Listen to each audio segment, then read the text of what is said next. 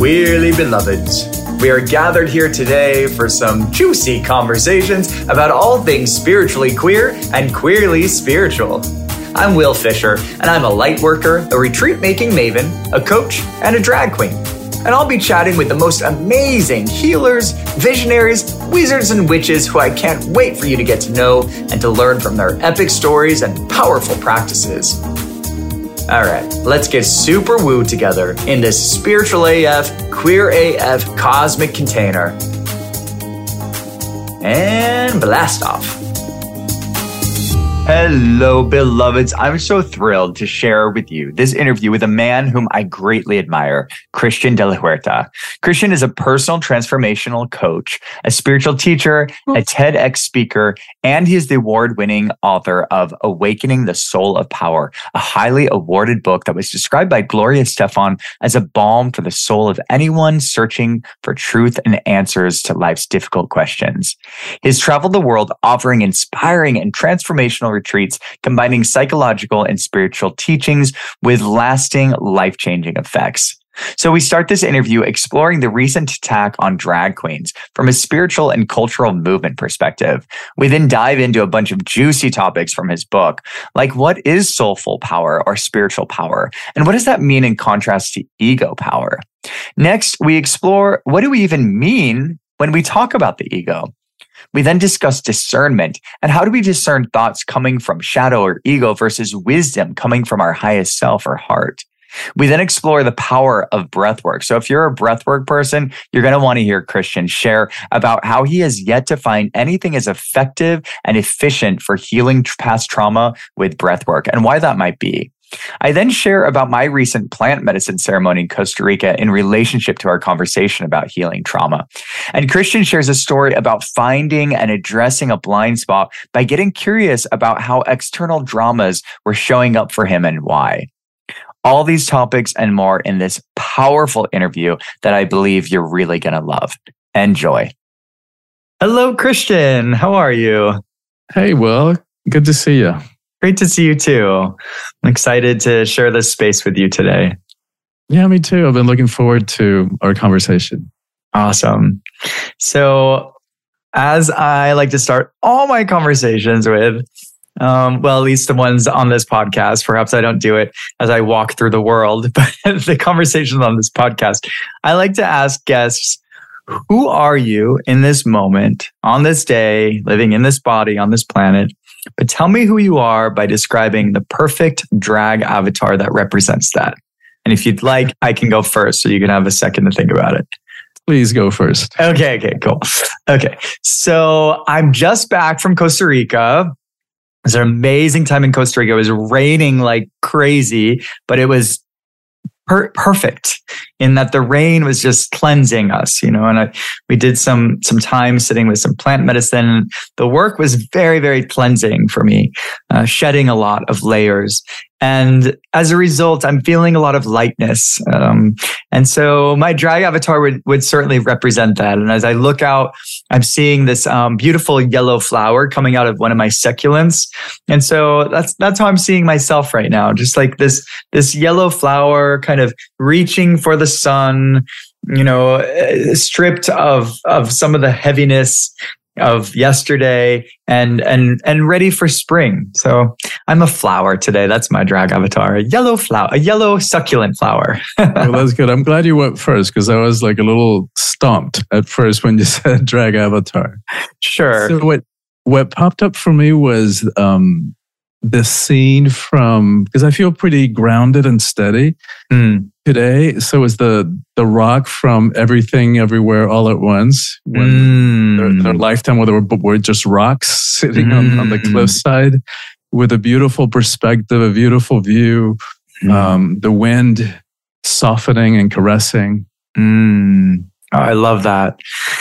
I love that, and I, I, that that movie's very present to me. I was actually just last night watching. Uh, I you know had missed the Oscars, so I was watching the acceptance speeches from so many of the actors, and that movie was so profound for me. I don't know if you're a fan of it. Um, I mean, me I'm too. guessing. I loved it. I yeah. saw it a year ago. We yeah. right when I came out, and I knew I knew she was going to win the Oscar for that. She certainly deserved it. And Yes. there was actually a moment in the jungle in Costa Rica, actually, where I was really sitting with the idea of everything everywhere all at once. And specifically, what I was sitting with, and I'm curious to hear your thoughts on this, is this idea that everything is in everything. That if we were all one, we are in, in a sense, th- there's everything in everything. And I, as I was sitting with that, I was thinking about the the moments. Like if if we're able to to freeze a moment, there's everything in it, right? And so then we get to choose what we're present to in every moment. I Um, love that. Yeah, thanks. And I, I was experimenting with pleasure in particular. Like, how can I find pleasure in every single moment? And it's, you know, it, it was challenging as I was looking at certain moments, but I, I could still find something, just a little bit of pleasure. What a what a profound question to to be in. Yeah. And maybe Mm. pleasure is put pushing it. Gratitude for sure. I can do that Mm. easily. Finding Mm. pleasure in everything, that's a bit more of a stretch. yeah, yeah, yeah, certainly. Um, but something that I, I was enjoying playing with, anyways. Um, so, you know, we were just talking about our drag avatars, and I feel like drag is a hot topic right now. And so I'd love to just hear your thoughts on what's going on with these attacks on on drag queens. Well, and especially, you know, I'm right now I'm in Florida, where which Mm. is I've lived in and out of you know since we got here to the states. Uh, my family's based mostly in Miami, and these days I'm more of a digital nomad. But I happen to be in Fort Lauderdale for for a month, Mm. and it's a big thing here. You know, this whole you know like Mm. hotels are being uh, are being threatened to be pursued in court just for having a, a drag show. Um, Wow. I know it's happening in Memphis, Tennessee. It's it's a, I guess it's a southern thing, not surprisingly. Mhm. You know, I think well, two things. I think one of them is it's it's political gimmick. This whole culture war thing is Sure. to distract, to take attention from, Mhm. um, and to and to poke at the fear that's underneath Mm. a, a large component of of our society today, a significant component. And I Mm. think what that fear is, which is the deeper part of what's going on, um, it's a gender thing. Mhm. It's, you know, as because if, if we think about it, homophobia and misogyny, Mhm. two sides of the same coin. If we look Yeah. at every culture, every religion in which homosexuality is condemned and, and persecuted, 100% correlation, those are the Mhm. same cultures where women are not equal. Mhm. Um, so I think the deeper one is actually misogyny. Mhm. Um, and things then like drag or the trans, which, which are the two hot culture um, war items right now. Mhm. Um, and also, um, you know, abortion, woman's right to, to choose Yeah. what to do with her body. It's also about it weaves into the feminine and oppressing Yeah. the feminine and telling the feminine what to do, Mm. um, controlling the feminine. Mm. Um, and so it's in a way, it's, you know, it makes sense to me that Mhm. That as as women are reclaiming their power and stepping Yeah. more and more fully, if we look at the numbers, like more than 50% of college graduates are women today. Mm. So we can see which way this is heading. Yeah. And I think 2017, I think it's the year that I have numbers for um, in my last book, Mhm. where in 40% of heterosexual households, the woman is out earning the man. Wow. And so things are shifting. And then that those men who suddenly, whose jobs are also being replaced by outsourcing and globalization and computers, and maybe now even chat GPT, Sure. um, it's like they're in fear. They're, Yep. they're, they're having an identity, like a profound identity crisis. Who am I Yep. if I'm not the breadwinner? Mhm. uh, which you know if you ask me it's a very limited and limiting way of defining what a man is and what your masculinity is about Sure. are you really going to measure it by the size of your paycheck Mhm. um, and so but you know but that's the way it is so no wonder that that chunk that particular percentage of the population is looking backwards back to the 50s back to the Mhm. way that where things were clearly defined and one group had you know the majority of all the power in, in the world Mm. And there's no way to put that cat back back in the bag. There's just no way. So it's Mm. yeah. I actually have compassion for for somebody like that. Mm.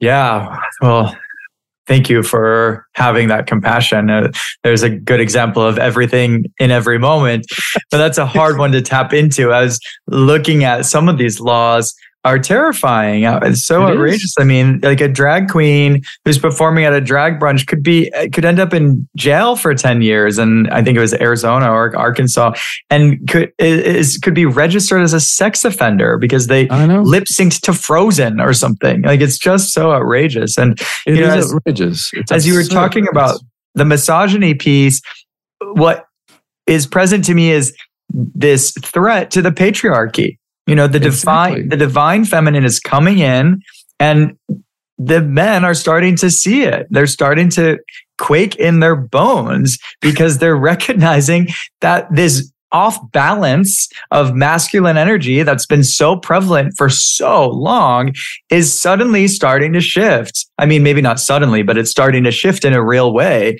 And it makes sense to me that they would feel threatened. And it makes sense that if they're threatened, that they would be lashing out in these ridiculous ways.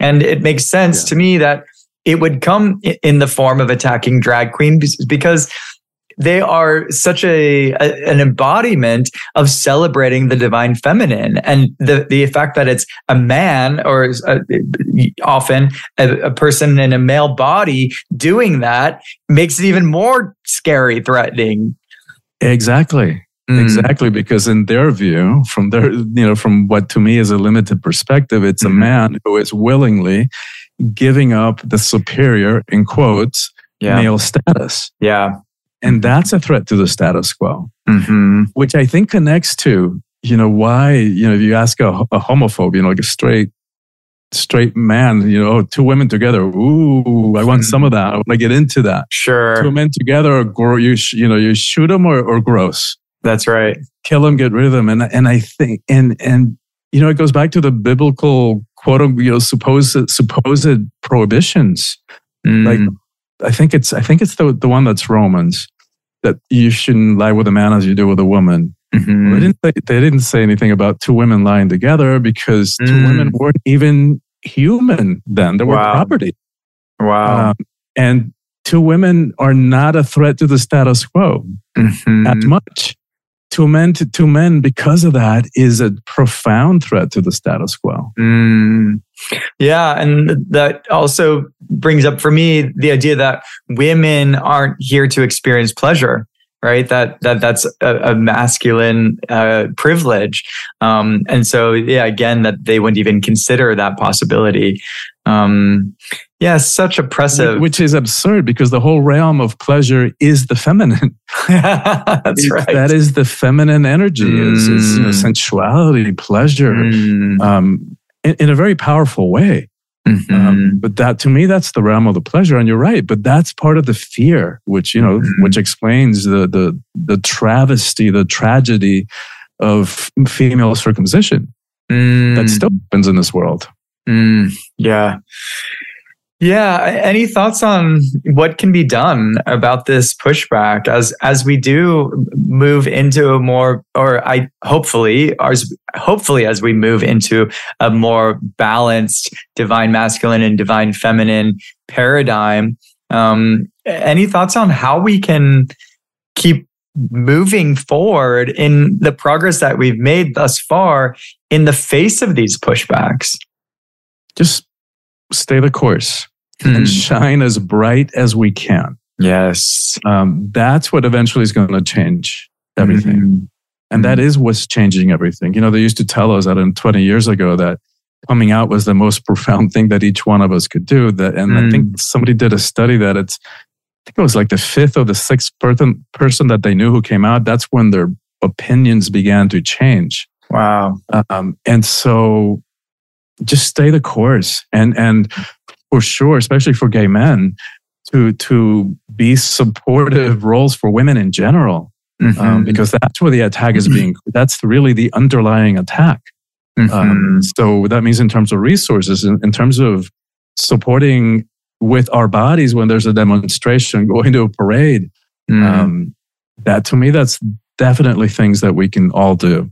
Mm. Um, I think that's a really important reminder. I think there's a lot of folks in the LGBTQ community who who who miss that, who who who that that that truth, or I I I hold that truth as well. That this is really a gender thing. That this is really about misogyny. I feel like many in our in our queer community uh, perhaps don't look at that that idea that you know it's it's it stems from this misogyny from you know women um, and divine feminine um, coming more into power. Yeah, and it's inevitable. It's it's happening. Yeah, like and and the outcome is it's clear. Mm-hmm. Um, mm-hmm. We just need to maintain the course and be supportive for each other, yeah. and, and figure out a way to maintain center. Um, mm. You know, being in South Florida, storms are real. Very hurricanes are very real part of life for us down here. Mm. So it's that visual of the eye of the storm. Like so, yes. no matter what drama is going on in the world, no matter what what drama the the the different political leaders are throwing just to confuse yes. things and to distract you know those flares to call upon the attention take take the attention elsewhere mm-hmm. like no matter what the judgments the expectations the demands from people we know or society in general we maintain center and, and clarity and in our power. Mm. Yes. Well, that's a great segue into Awakening the Soul of Power, your book, which I really just loved and, and really enjoyed um, reading when I was in Costa Rica in the jungle and the pouring rain. It was a perfect book to put some energy and attention to. And so, yeah, I'd love for you to share what, what you mean by the soul of power. So maybe talk a little bit about that title. Uh, I know that's a, a big one to, to jump into, but it's just such a powerful title. Awakening the Soul of Power How to Live Heroically and Set Yourself Free. I love it. Well, thank you so much. Um, mm. So let me frame it this way I think most of us have an ambivalent, and I would even say conflicted relationship about power. Mm. There's a part of us that wants it, and there's a part of us that is afraid of it. Mm-hmm. Um, and I think what we fear is that if we really stepped into our power, if we really beed all of who we are, we fulfilled our, our unique human potential, mm. that other people wouldn't be able to handle it and that we might end up rejected and alone. And that's no mm-hmm. fun. Who wants that? Mm-hmm. Um, I think that we also fear that we might abuse it. And no mm-hmm. wonder. How many abuses of power have we witnessed sure. in our lifetimes? Countless. Mm-hmm. And, you know, good hearted people don't want to do that. Mm-hmm. And then on top of that, we've been conditioned to believe that power corrupts. Power is a bad thing, and uh, an absolute power corrupts. Absolutely. Mm-hmm. And who wants to be corrupted? That mm-hmm. doesn't sound fun either. And so, what happens when you add to that mix, which relates to to this conditioning of of of of the the masculine and the feminine, like especially for guys who, who have been conditioned, little boys don't cry, right? Mm-hmm. Why is that?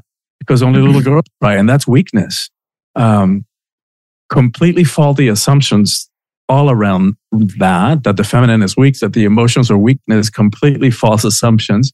But let's go with it. Because of that conditioning, we, we run away from the emotions. We hate conflict. We avoid confrontation. Mm-hmm. And what happens is that we give away our power, our innate power, inherent power that nobody can give to us. Mm. Take away we are the only ones who give it away.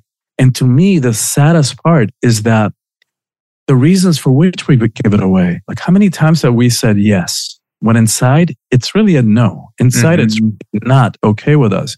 But for whatever reason, for that illusion of acceptance, we don't want to rock, rock the boat too much mm-hmm. of a mm-hmm. relationship um, because we fear rejection. Uh, for all those reasons, mm-hmm. we override our f- beliefs, our feelings, our preferences, our desires, even our dreams. Mm. And we mm. settle for less. We settle for crumbs. Mm-hmm. And so it's not a good strategy. Um, so what this book talks about is like, how do we step into power in a different way? Because if, if we look at that power corrupts quote, Lord Acton, who spoke those words, was mm speaking specifically about political power. Sure. Not personal power. Mm-hmm. And, and so, how do we step into personal power in a way that's not about hierarchy, control, fear, force, domination that I, that requires that I push you down, step on somebody else in order for me to feel powerful. Mm-hmm. How do we mm-hmm. do that in a way? So the pathway to that is beginning to understand that there are different kinds of power. Mm-hmm. So I talk, I talk about worldly power or ego power, egoic power, which is the way that the world relates to and views power, mm-hmm. which what is that, right? We tend to associate power with people who are, who are wealthy, who have a lot of money, who are famous, mm-hmm. are high up in some kind of uh, hierarchy, whether yeah. it's the corporate ladder or something like that. Yeah. But the thing about all those kinds of powers that they're external, they're outside of us, which mm-hmm. makes them mm. fickle. Mm-hmm. Here today, gone tomorrow. Yes. And and that kind of power always has an agenda and it's always blowing itself up to seem bigger than it is, mm-hmm. than it than it actually is. And we don't have to go very far in, in history to, to come up with examples of political leaders who who do that, right? Who mm-hmm. puff and puff and and and have to be the best at, at everything. And when you really scratch under the surface, they're miserable little scary, scared mm-hmm. child, mm-hmm. like pitiful. Um, and and so it's also so in contrast. Let's look at what I call soulful power, which is that, or spiritual power, that authentic power that's inside each and every one of us that mm. we all have access to. Mm. Uh, and so it's humble. It doesn't need to prove anything to anybody. Mm. It's about service. It's about making a difference. Mm-hmm. And, and so I think of a, a Gandhi or mm-hmm. Gandalf, if you're into the Lord of the Rings. And yes. Monastic robes, their sandal feet. Mm. looking at them from the outside, you would never know how much power mm. they hold mm. until it's necessary. Yes. Then get out of the freaking way. because Gandhi brought the British Empire to its knees when it was at its mm-hmm. highest point in terms of global power and influence and reach. Wow. And he did that without ever shooting a gun or landing a single punch. Mm. That's power. Mm-hmm. Beautiful. Oh, I love that so much. And as you mentioned, Gandalf, what popped up for me is um, is chi is life force energy. I'm curious how that, if at all, relates to this. I'm just seeing like Gandalf standing in his power, and you know, with the the thrust of his his uh, staff, you know, it, it, can move mountains. It can like cause such uh, an impact. I'm curious if if um, life force energy is related to this in any ways. I think that's a great question, and I and I think I I agree with you. I mm. I see that too. Mm. Um, so like if if if you ask me, right, what are some practices that people can take? Sure. Um, in order to build up their their sense of empowerment, I would include that in there. Like yeah. Anything that's gonna support you to go inside, to go within and build that, that universal energy that we all have access to because yes. it flows through us too. Yes. So the more that we can do to become aware of the whole, you know, that's chi is part of the martial, the whole martial arts. Yes. Awesome. And you mentioned the distinction between um, the the soulful power and I believe you said egoic power. So I'd love for you to talk a little bit about ego. I, I, love how you break it down in the book, and I'd love for you to share some of that wisdom with the listeners. Yeah, and I mean that's a really critical teaching. I spent probably what the first quarter of the book teaching about that, mm-hmm. because if we want to have a sense of personal power, if we want to have relationships that have a chance of working, if we want to have a life that is filled with meaning, with purpose, we've got to understand what the ego is. And there's a lot of confusion and misunderstanding about that. You know, for most of us who, who know the word, will think arrogance, inflated sense of mm-hmm. self, like a big ego. Mm-hmm. Um, and it is that for sure, but it's a lot more than that.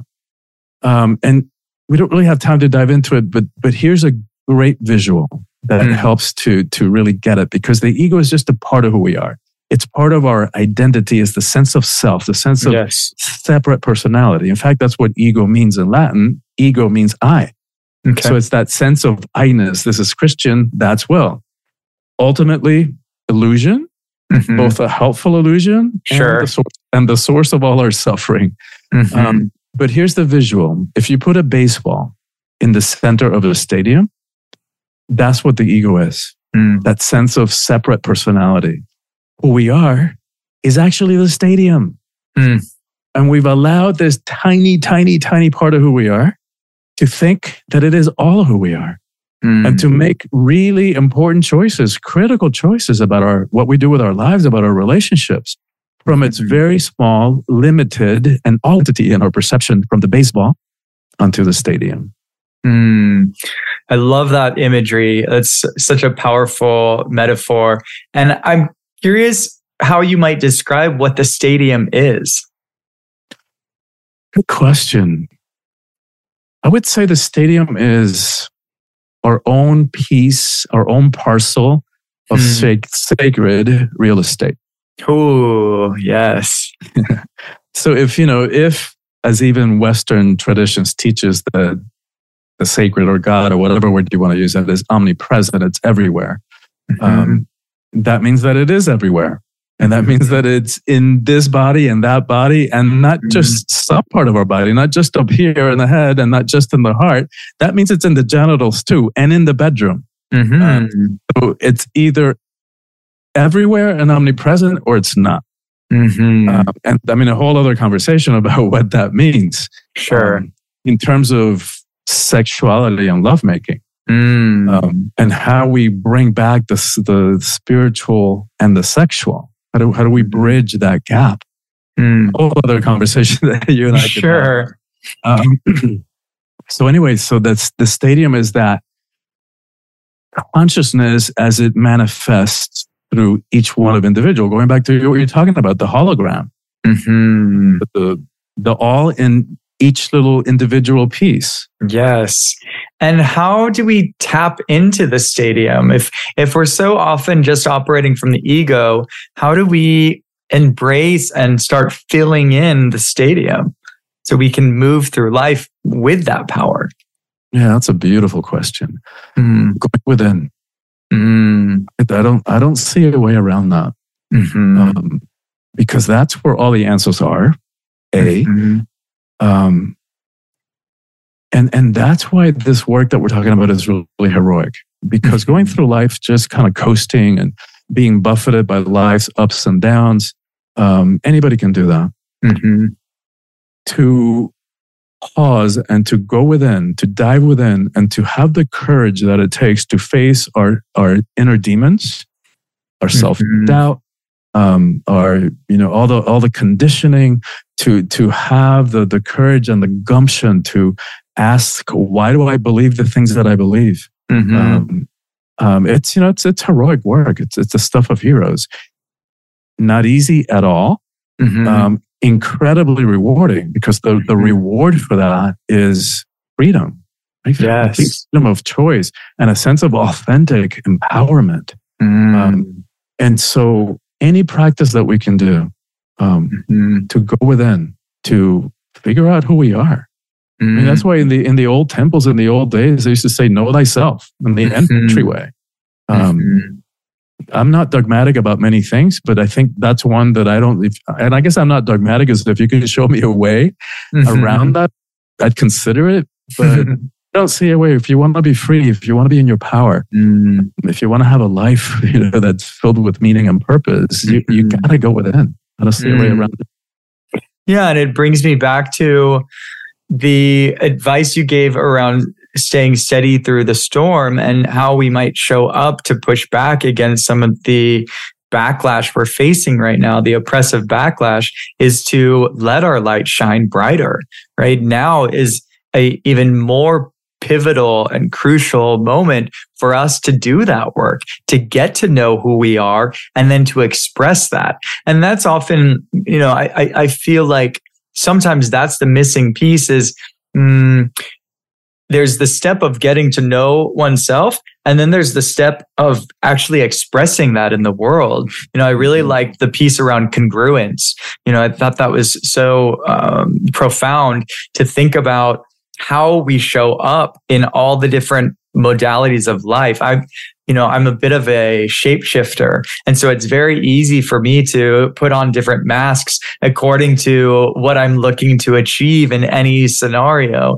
And that, that chapter really invited me into this challenging, I would perceive it as a potentially challenging invitation to really get clear about who I am and how I want to show up. And then to do that consistently in every scenario with any group of people, whether it's, you know, a group of gay guys having drinks after a chorus rehearsal or it's a group of folks you know i'm working with at capital one who i'm like doing corporate coaching with like how do i keep congruence in the way i'm showing up yeah i, I love that i love that you're bringing that up because con- congruence means that right that mm-hmm. what we say how we behave how we show up is is consistent with is a match with who we are authentically mm-hmm. um, and I think it's actually easier to be that, right? Just to, we get to be who we are mm-hmm. wherever we are. To me, yeah. that's easy.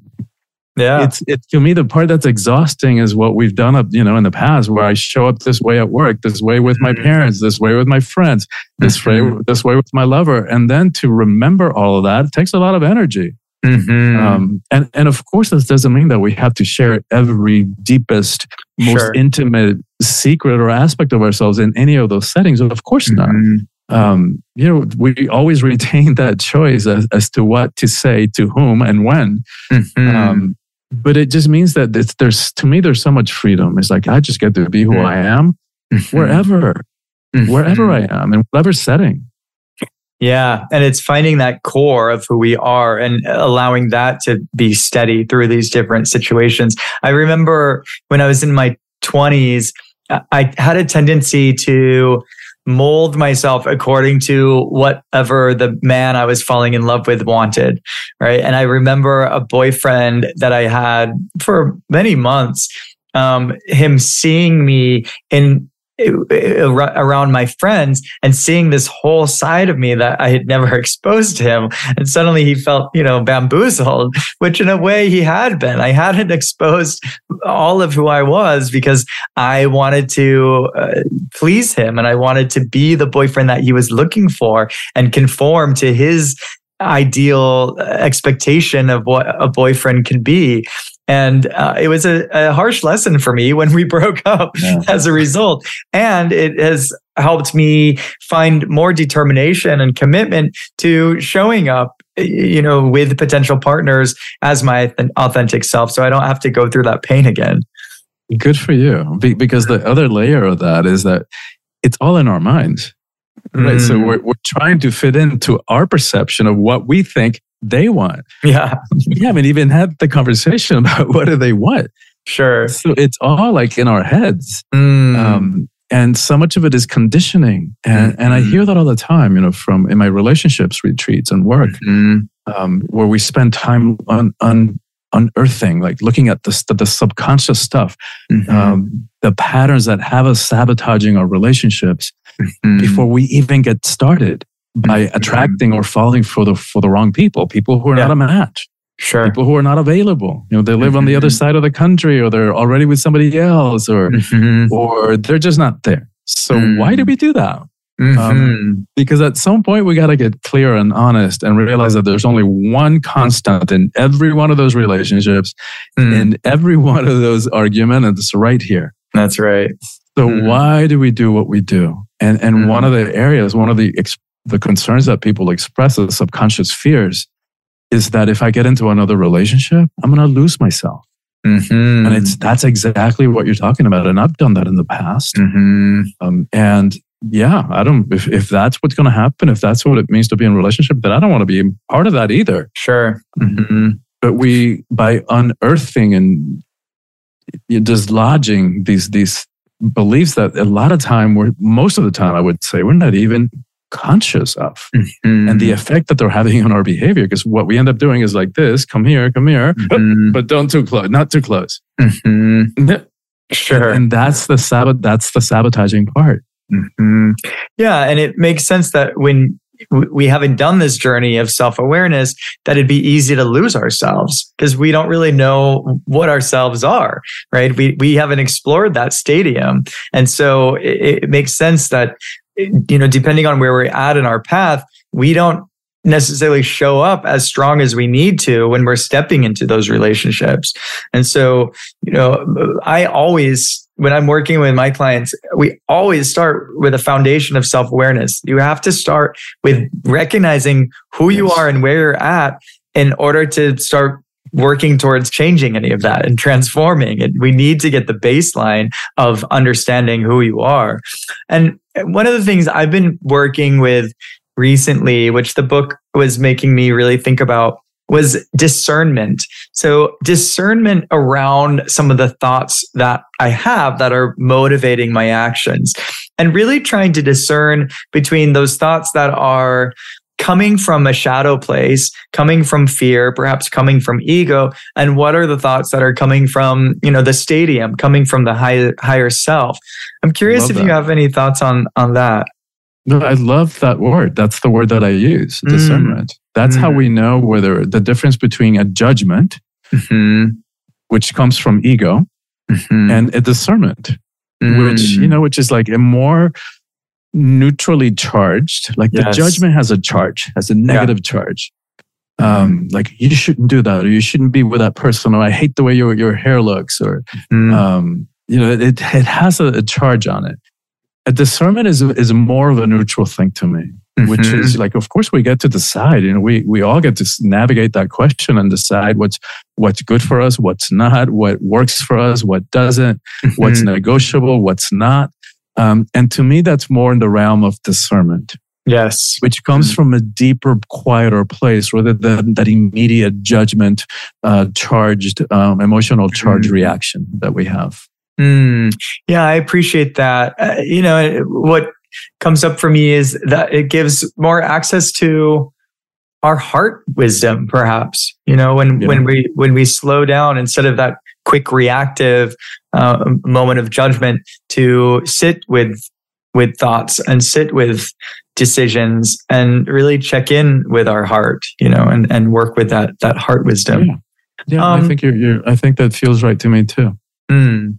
What, and, because what the problem with the reaction is that mm. after the reaction comes the regret. Sure. Um, you know, when we do or say something that in the heat of the moment, um, then the adrenaline dissipates and we start coming back to center then and then begins the self-punishment. Oh my God, I can't believe I said that. That was so mean. Mm-hmm. That was mm-hmm. cruel. Mm-hmm. And then begins the, the cycle of punishing ourselves. I'm such a bad person, mm-hmm. which is also ego. Yeah. Mm. So, you know, what we're talking about here really is is the work towards self-awareness, self-healing, and you know, in, in some ways, ego transcendence. And I'm curious to hear what you consider some of the best approaches to that work, some of the best modalities. Well, I mean, the like the two constants in every t- retreat that I do uh, no matter what the theme of it, whether, whether it's personal empowerment or conscious relationships or life purpose or LGBT heroes, LGBTQ mm-hmm. heroes. Mm-hmm. Um, one is the ego, mm-hmm. right? Because we've got to understand that because that's where it all comes from. That's where all those misunderstandings, that's where the defensiveness, the reactivity, the judgment, the projections, that's where it all comes from, from that, from that wounded part of ourselves. Mm the uh, so that's primary like understanding yep. the mind and how it works and why we do the things we do yeah so part of that process is looking at the patterns mm-hmm. you know if we're looking at empowerment uh, for example what in what type of relationships do i tend to give my power away where do i get triggered right because you and i are not going to be triggered by the same things mm-hmm. and and so why does that bother me and not my friend Will? Mm-hmm. Um, and so, so doing that work is work, but it is mm-hmm. infinitely worthwhile because once we get to the core of it and figure out what's really going on under the surface, then we can do something about it so that we liberate ourselves. Um, so the so my retreats have that com- that cognitive understanding component of why we do the things we do, mm-hmm. and then I always include breath work mm-hmm. um, as a healing practice because in over 30 years that I've been doing it, I have yet to come across anything mm. that, that heals as quickly and at so many levels as breathwork. My, wow. my dad was a psychiatrist. My degree's in psychology. Mm. I was on a track to get a PhD until I discovered breathwork. And mm. then after my very first session, I jumped tracks. Mm. And I never went for the PhD because it works so fast mm. and heals so profoundly. I don't know anything that that heals past trauma as quickly and as effectively as it does. What is it about breath work that's so effective? That's a really good question because they haven't studied breath work in the same way that they've studied meditation. There's so sure. much evidence on the benefits of, of meditation, mm-hmm. um, not only in terms of health, but in NRPs, productivity at work, etc. They're only now starting to to uh, study breath work. So the way that I get it, you know, that I speak about it is more sure. psycho spiritual. Mm-hmm. Um, and so when I think about the fact that the breath is our most loyal companion mm. on this journey of embodiment of being alive, that's, you know, that's significant. And then mm-hmm. to take it further, we look at most religions and spiritual traditions in the world, and even seven, several secular languages. The same word, one word can mean breath or spirit, depending mm-hmm. on what we're talking about, depending on the context. And, and so for me, ultimately, that's what helps me understand why how it works because otherwise even 30 plus years into it it still boggles my mind. Huh, just wow. breathing. Even physical healing can happen. And wow. i know that sounds too good to be true. I know. Mm.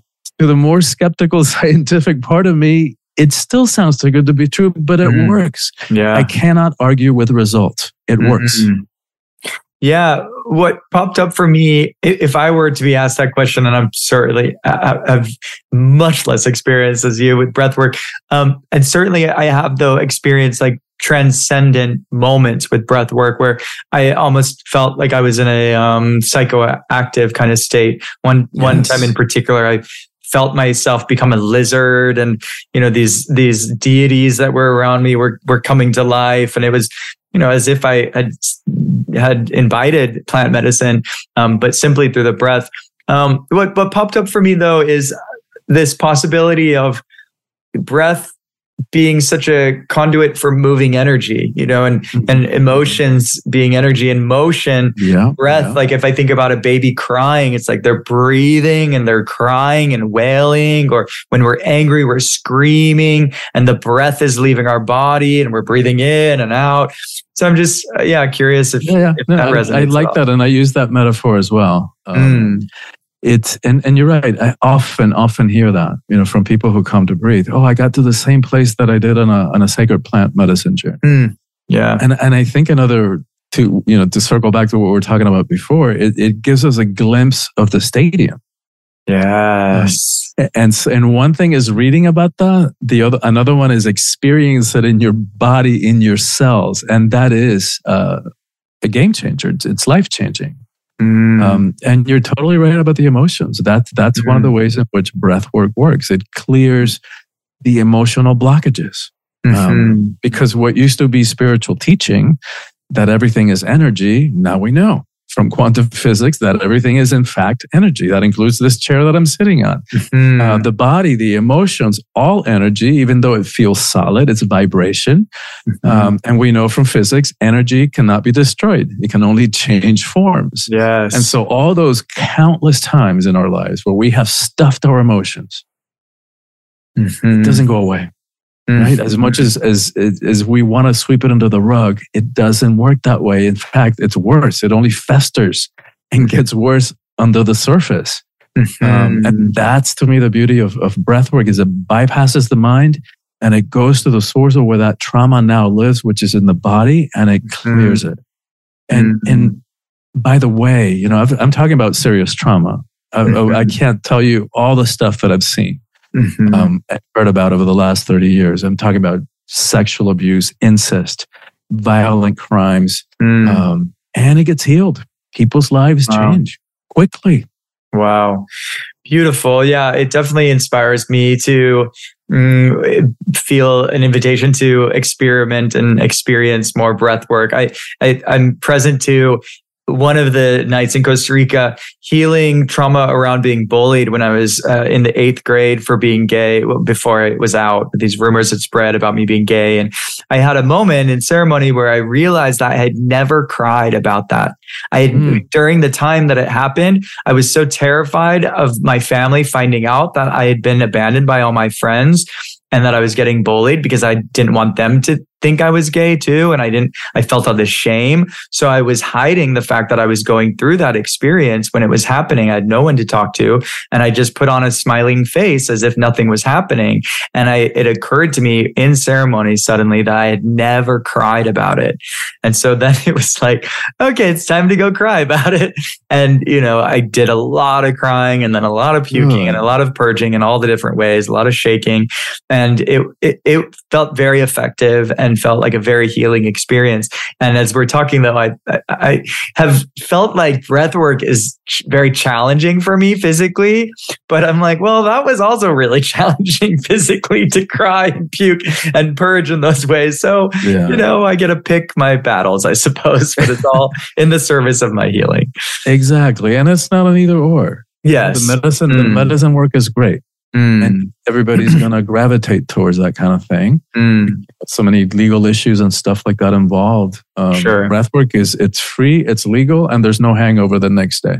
Mm, yes, that's right. Beautiful. And I love that you do it often in retreat settings. Is that um, purposeful? Do you find retreats to be an effective modality for doing this deep dive? Without a doubt. Yeah without a doubt. I mean, like I, I always do intros of sessions. Like last night, I did a group for like 30 people here down here in Miami. Mm-hmm. I'm, I'm, on my way to San Francisco where I'll do one over there this coming mm-hmm. weekend. Um, yeah, there, there's something about a retreat because you're, you're, you're walking out of your life. You, the, yeah. you're breaking the, the habitual stuff, the day to day, the demands, the distractions of the day to day. And you're dedicating this time to yourself for your healing, for your empowerment, for your your freedom. And and mm. there's a lot of mm. power in that. And and the power too, and to do it with a community of people that are also doing the same thing. Mm. It's very supportive because part of the ego construct is that we all have blind spots of stuff that we're never going to see. But boy, can I see it over there in you? So mm-hmm. when we go mm-hmm. through these experiences in a group, if I can see it over there and know that if it's there, it's somehow in here, it might look completely different, but it's in here somewhere. Um, and and the more that whatever they do gets us, the clearer it is that it's in here too. Yes. Uh, then we get to use that that group experience that and that supportive, nurturing community mm-hmm. as a way to fast track our healing process. Mm, yes, and as you were talking about that, what came up for me is the trigger piece that you talked about earlier, which is when we're in these group settings away from our default space, oftentimes there's more opportunity to get triggered. And those moments of getting triggered are always such helpful clues into what we need to heal you know and they're like little moments of like oh okay there's something there that i need to look at because um, yeah. often i sometimes feel at, at, this point in, in my work that uh, it's very nuanced and so I, i'm kind of walking through the world like oh i think i've got this and then when something gets me it's like oh good there's something juicy i'm gonna yes. figure out well, here I, I, I so resonate with that because it is so nuanced, and, and the mm. further we go, the more nuanced and subtle that it becomes. Mm-hmm. So here's an example of that. If you know, a few years ago, 10, 10, 15 years ago, when I moved back to South Florida from California, I just ended a a really amazing relationship, um, and we did it in a beautiful, very honoring, graceful uh, way. Mm. And we're still friends. We're still spiritual brothers. It's like mm-hmm. the love doesn't have to die. The form, the container of the relationship changed yes. into something else. Uh, but the love doesn't have to die.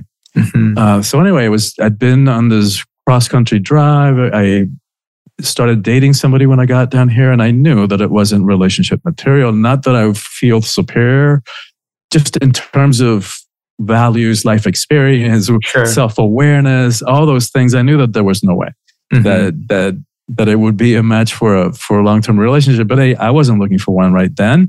Mm-hmm. Neither was he. Mm-hmm. And what was there was great, which was amazing, beautiful, hot, and very beautiful connected sex. Yeah.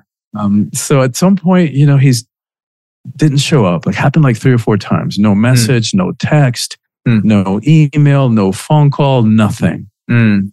Uh, I was like, huh, that's weird. And but I wasn't focused over here. Was focused over there. You know, like, what's going Sure. on with him?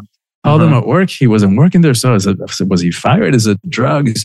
Mm. Um, I didn't, I didn't, I didn't get it. So I had to subconsciously create another situation in a different part of my life.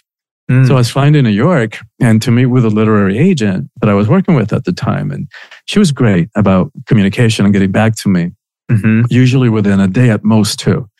A week goes by and I haven't heard from her. Hmm. Okay, now, now I got my attention.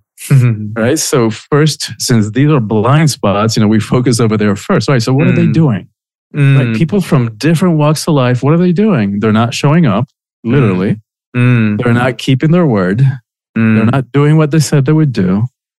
They're not in integrity because of that. Sure. Mm. Right. So it's easy to to to shove that mirror for- in front of them, like you're not doing this, you're Yeah. not showing up. Sure. This is a lot more difficult. Right, Yeah. How am I doing that? Crap. I didn't want to have to do that exercise again, that work again. And it took Mm. me a few days because I started looking at my relationships. Wow. Of course, I was going through my life, when I, but if I was taking a shower, going for a walk or something, that I was being in that question. Yeah. Um, and no, no, I'm showing up. No, I'm in integrity. No, I'm keeping my agreements. And then it hit me Hmm. in relationship to my writing. Ah. How many times had I said to myself, nobody else was even aware of this? I'm going to finish that chapter by such and such a date. Yeah. Did I do it? No. Um, I was doing good stuff. I was doing retreats, traveling to do workshops, seeing clients, all great Mm. stuff. But in that particular area, I wasn't showing up. Yes. I wasn't keeping my word to myself in that area. Yes. Right. So it's same shit, just Yeah. different details, but same thing. Perfect. And And here's how this thing is because it's almost like magic. Within an hour, and I'm not exaggerating, within an hour of me having that insight, they Mhm. both called. Oh my gosh.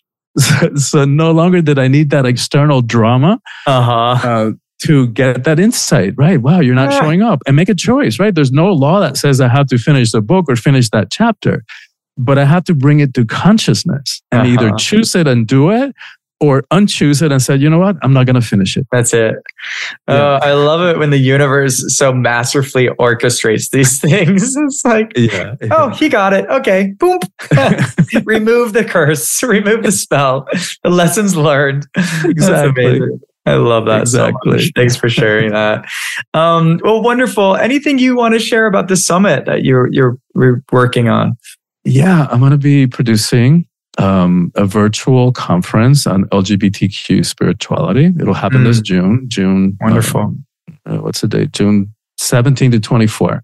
Great. Um, it's it's going to be pre-recorded interviews with amazing people. Hmm. Um, and we haven't listed them yet because we're still in the process of of getting the confirmations and their bios and their pictures. But people like Clyde Hall, who's a Native Great. American elder and author and renowned Mm-hmm. as one of one of the founders of reclaiming this two spirit movement in the indigenous circles in in, in, uh, in North America.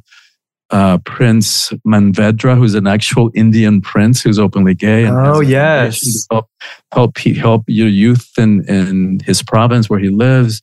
Hmm. Um, Reverend um, Eggleston, who's the, the current MCC minister, and, and many more. Just amazing people.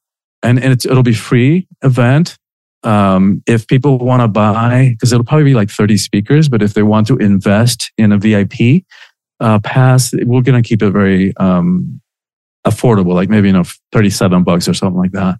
The intention behind it is coming back to my first book, coming out spiritually, is helping our, our, our community reclaim these archetypal roles of spiritual service and spiritual leadership that we have played throughout history across every culture, every continent Hmm. um, not only for ourselves and our fulfillment, but also, and maybe more importantly, for the sake of the world. Yes. Mm, such important work. Thank you so much for creating that. What a beautiful gift. Thank you. Thank you. And you. for all your gifts, all the ways that you are, are showing up to support this evolution and this time, this very important time. Thank you. Thank you, Will. That, that touches my heart. Mm. Any final thoughts you want to share with the listeners? Uh, well, I wanted to say thank you for sure. And I Mm. wanted to thank, to thank you both for having me and, Mm. and for having the the the podcast for having the show because I know that um, in your willingness, lives are being impacted, and this message mm-hmm. is is getting out there. And um, you know, I I think it's all hands on deck. Mm-hmm. It really is an all hands on deck moment.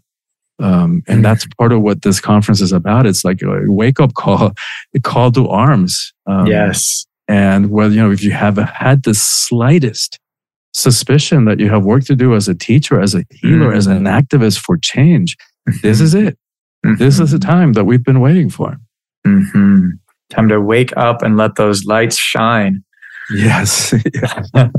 well, thank you so much, Christian. This has been an absolute pleasure. Thank you. Wow. I hope you got as much out of that interview as I did conducting it. I'll be sharing more about the LGBTQ Spiritual Summit because Queerly Beloved has signed on as one of its sponsors, which I'm really excited about. So check the show notes to connect with Christian. And as always, to connect with me, go to wil-fullyliving.com. I'm currently offering a free vision strategy session, and I'd love to connect with you. Until next time. Oh my goddess, beloveds, what a joy it was to be with you today. Let's hang out again soon, okay? Sending so much love and light your way today and every day. Until next time, peace.